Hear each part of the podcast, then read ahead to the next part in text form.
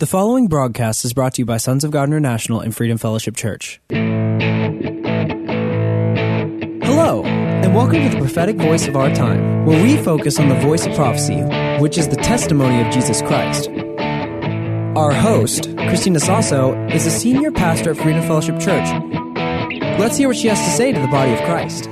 God bless you for tuning in. Hello, this is Christina Sasso of Freedom Fellowship Church and Sons of God International, and you are listening to the prophetic voice of our time. Today we're going to discuss one of my favorite subjects. I can teach and preach about this subject for a long, long time, and I will never, never run out of things to say. I am talking about the love of God. And today I will bring it home in a personal way so that you can relate. My life was never the same again when the Holy Spirit led me to this revelation. John chapter 17, verse 23, it says, I in them and you in me. This is Jesus praying to the Father. I in them and you in me, so that they may be brought to complete unity. Then the world will know that you sent me and have loved them even as you have loved me. Here I was all my life as a Catholic and was mentored by a spirit filled or charismatic Catholic priest. I had known the Lord Jesus Christ as my Savior, but I did not have the knowledge or I didn't know that I must also serve Him and acknowledge Him as the Lord of my life until October of 1988. Growing up, I've known Jesus ever since I was young. I was five years old, as far as I can remember. And I always thanked him and praised him for dying on the cross for me. But just like what I said, I did not serve him growing up as the Lord of my life. I didn't know what it meant as a child. I was born in the Philippines and I finished school there until the Lord moved me here in the United States. I moved here in my early 20s. In the Philippines, there are only two classes of people the haves and the have nots, and my family belonged to the have nots. Interestingly enough, both of my parents came from a well to do family. But their parents died when they were young, and it changed everything for them. Their own relatives took possession of their inheritance, the fields, and everything else, and sadly, they made my dad work on the farm that should have belonged to him and his brother in the first place. So my father never finished high school but he is so kind hearted. He is so generous and hardworking. He was a wonderful father. On my mother's side, some family members have took her in. They took away her inheritance. But an uncle of mine, look at God, but an uncle of my mom, who was a mayor in that town, took pity on my mother and took her in and sent her to school so she finished high school, and her uncle sent her to the school in Manila to learn to be a dressmaker. So she is very good at that. She never used any pattern. My mother, especially, always believed in education, and my parents sacrificed everything to send all of us to private school. My parents never took a vacation. They worked all their lives and even when they moved to United States, they continued to work. So all of us siblings, especially my older brother and my three older sisters, worked hard to help support the family and for me and my baby brother to continue to attend private schools. Me and my baby brother, we had it made because of the sacrifices of my parents and also my older siblings. But even then, I had been working hard ever since I was 15 years old, right after I graduated from high school. It is common in the Philippines to graduate young, like 15 to 16 years old. because we spend a lot of days in school and we're only up to K10. That's when you graduate from high school. But we did not have a long summer break from school like here in the United States, and we didn't have any spring break. We didn't have all of those things. So I graduated from high school at a very, very young age, and I worked full time for me to go to college. But God intervened and changed my course and my career. And instead of teaching, being a teacher, He sent me to a banking industry until I came to United States. And here I had to start all over again. But I learned to earn my keep. I knew I had to work hard to support myself and I should not depend on anybody else. I had to earn my keep. So when I got baptized by the Holy Spirit and Jesus Christ really became the Lord of my life, I was so glad but it took a while for me to receive that love. So when I got baptized by the Holy Spirit and Jesus really became the Lord of my life, I was taken aback with the knowledge and with the revelation that I don't need to earn the love of God. I thought I had to earn what God had given me. And I resolved in my heart, and I even promised God that I will work harder and will dedicate my life to Him, to serve Him, because He called me in the front lines and because He saved me. When the Holy Spirit started revealing Jesus to me by and through His Word and through dreams and visions, and yes, sometimes in an audible voice, my life got changed. Everything looked so good and sounded so good. And I know it's true. But still, in my mind, I still could not comprehend. All my sins were washed away. I don't have to pay or be punished for them. All the mistakes that I made, all the compromises that I committed, they're all washed away. And now I have a new beginning as if those things did not exist, they never happened, that everything is gone, everything has passed away, and everything are made new. I received all of that, even though it took me a while to comprehend what had happened in my life. And unbeknownst to me, because I had been living all my life working and earning my keep, I did not realize that I was still trying to earn the love of God, the blessings from my Holy Father.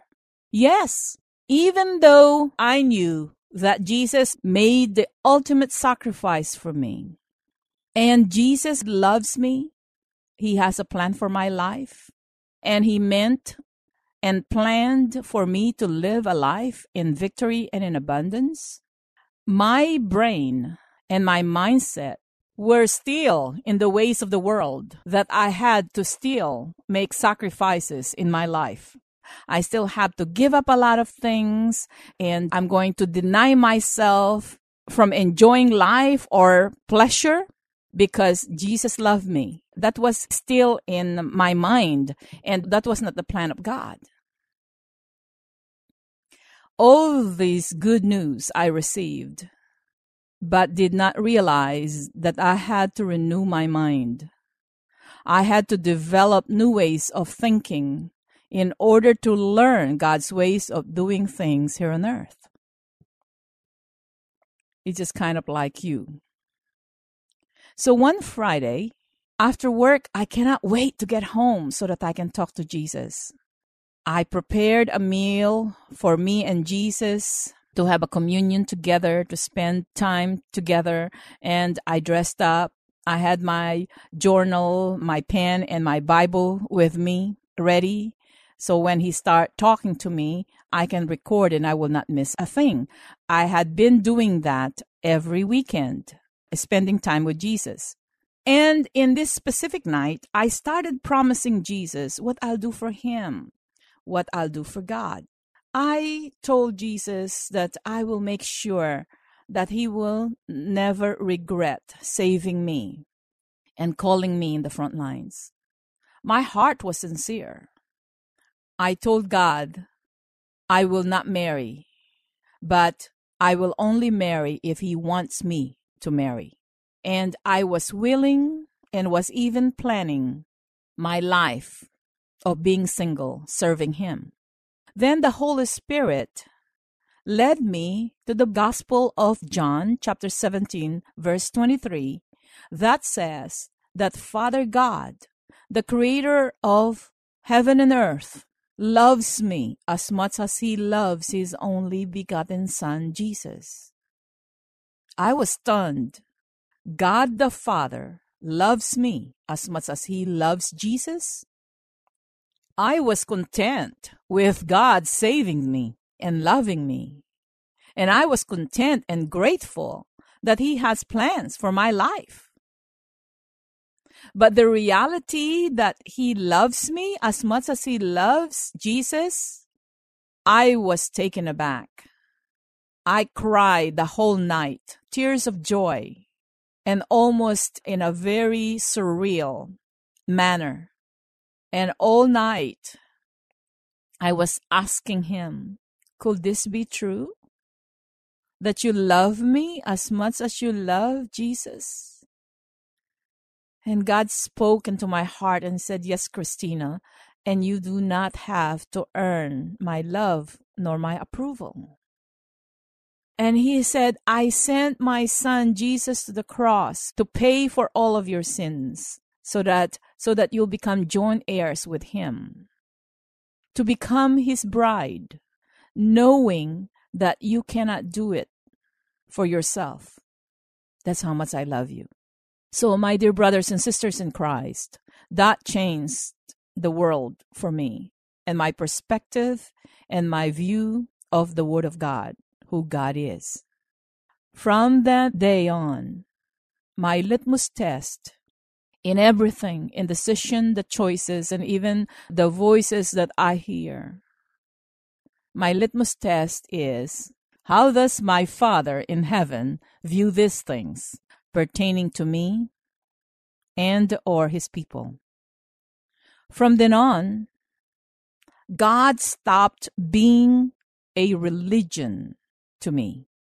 He stopped being a God who always gives a list of do's and don'ts, but he became a real loving, tender God, merciful God who loves me. Then I learned that all good things comes from God. I always remind myself of John chapter 10 verse 10. The thief comes only to steal and kill and destroy. I have come that they may have life and have it to the full. And I made that scripture very personal. And I always remind myself about this. Satan comes only to steal, to kill, and destroy. But Jesus came so that I may have life and have it abundantly. So you, yes, I'm talking to you. Don't try to earn the love of God. If God loves you while you were sinners, so much more that He loves you now. And since we do not have to earn God's love, then we can love others unconditionally. It is easier now for us to love the unlovable and to forgive. The most important thing is that now we know that nothing can separate us from the love of God. We can now allow Him to fulfill His plan and purpose for our life. That we will be able to trust Him. And in spite of everything else, in spite of the challenges and the turmoil and the pain and suffering, knowing that that is not from God, we can move forward and we can tell others about our awesome Father who loves them too. And as far as our pain and suffering and the challenges that we're facing right now, they're not from God. So if they're not from God and you belong to God, then you can renounce them, and God will make a way when there seems to be no way. Call upon Him and trust Him. When people ask me, how do I get to this place, to this, to this position of authority in God's kingdom? How can I prophesy? How can I know to prophesy and how to prophesy? And how am I confident? What, gi- what gave me the confidence that I have the assuredness that the prophecy that I release or I have or and I have been releasing are actually from God? How can I be so bold and fearless? It is because of one revelation. God loves me as much as he loves his only begotten Son, Christ Jesus. And for Jesus not to mind sharing his Father with me. I am now a joint heir with Christ Jesus. It will take us a lifetime to get and understand the fullness of that revelation. God is love. That is why He gave us eternity to get to know Him. The ways of God in doing things are limitless. But there is one thing that is constant from the Old Testament all the way to the book of Revelation His character, His attributes, His nature. He is an almighty, holy, and a merciful God. All the things that God does, including discipline or even judgment, He is always motivated by love. Whenever I lose sight of this very truth, that God is always motivated by love, I make mistakes. I realize that. Because in that particular time, in that particular area or instance, I did not trust Him. So I am making all the necessary correction to demonstrate that I trust Him. When God told me that He called me in the front lines, I did not want to hear those words. I wanted to run away, but I cannot find a place to hide from him. He kept on telling me that he will never leave me nor forsake me. So I planned to do the next bad thing. Since God will never leave me, I took God to places he did not want me to go. And I made him listen to words that he did not want to hear. And that is what you're doing too, even now as far as many of you are concerned. You are still taking Jesus to where he does not want you to go. And you're still saying those negative words, unfaithless, unfaithful, fearful words that he did not want to hear and he does not want you to speak. Why did I want to run away from God and why did I not want to be a minister? I looked and had been listening to most preachers, and they're always in need. I came from a poor family, and I don't want to go back there. I had resolved in my mind that I will always do the right thing and I'll work harder if I need to so that I don't need to be poor again. But I heard from the pulpit that they walk by faith and that they are believing God for God to meet their needs. And it's always every time that they didn't have any money to pay for anything. So there's so many questions in my mind. If they are serving God and God is our provider, why are they in a condition of lack and poverty? Remember, all good things are from God. And he came so that we will have life and have it in abundance. So when God called me to be a minister, I told God, I do not want to ask people for money to pay my bills or even send my children to school. Something was not right. And I kept on telling myself that, Christina, you're being judgmental. You are just new into this ministry. But it did not sit well with me. I was working in one of the financial institutions in San Antonio, And at that time, I was in a real estate construction and development. So I know about banking and about money. It takes money to earn more money.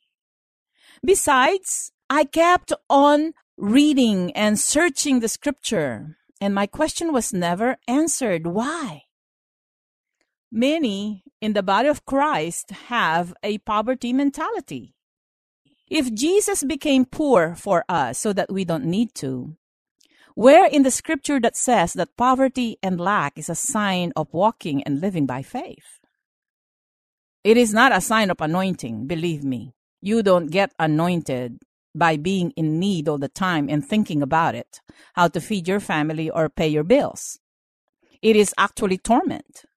So I decided to read the Bible from the book of Genesis all the way to the book of Revelation numerous times. What I found from the Bible is exactly the opposite of what is going on in the body of Christ. When I read that Abraham lived by faith, and as a result of that, he got all his heart's desires. In every area of his life, he was blessed. He became a father, even at a very old age. He became prosperous and powerful. And I read all the great men and women of God in the Bible who served and followed God. And I was not able to find any that when they served God, they became poor. They may have struggled, but only for a short season. So I got my answer. Let all men be a liar and let God be true. When I met my husband, lo and behold, he was also wondering the same thing. He was telling me one time over dinner that Jesus never took an offering. Even the disciples did not beg or ask the people to meet their needs. What they did is they took an offering from one church body to give to another church body, but never for their personal needs. Then, thanks be to God, I came across the faith people.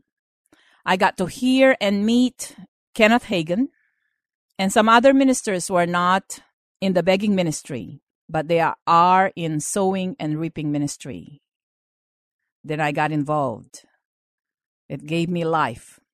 And that makes more sense to me because God loves me and He's also a generous God. So I entered the ministry and I'm still in the ministry. And until God takes me out I will remain in the ministry because God is love. And if I don't enjoy to see my children suffer or in pain or even when they're sick, so much more with a loving and a perfect God. He doesn't want to see you in turmoil, in confusion, in pain, and under affliction. Let me pray for you. Holy Father, thank you that you are a loving Father. And now, Father, I thank you that you're using my voice to minister to your people that are afflicted, that are suffering. And now, this is the day that they will know that poverty and pain and suffering do not come from you. So, in the mighty name of Jesus, I release deliverance upon you, my dear brothers and sisters. I release healing in your physical body and breakthrough to the challenges that you have. I call forth reconciliation and healing in your relationship. And I call forth the manifestation of God ordained relationship in the name of Jesus. Amen. Call me at 210-695-1630 and I'll continue to discuss the love of God in the next program and probably the program afterwards not unless the holy spirit will interrupt uh, will, will interrupt all of us to to to to, to deliver a, a message that is necessary for you to hear so god bless you for tuning in. Join us in our sunday services. We are located at 8419 callahan road off ih10 our morning service starts at 10:30 and the evening service at 7 We also have a prayer and a service every Wednesday night at 7 p.m. And like us on Facebook. Go to facebook.com slash Sons of God Ministries and facebook.com slash Freedom Fellowship International. God bless you for tuning in. Until next time. Thank you for listening. We all hope you were blessed by this message today. If you were, let us hear from you. If you wish to contact us or sow a seed, our phone number is 210 396 7891. And for Saturday's program, call us at 210 695 1630. Send all emails to sons of God at satx.rr.com and all letters to P.O. Box 1579, Helotes, Texas 78023. For more info, including service times and upcoming events, find us at www.sogmi.org. That's www.sogmi.org org.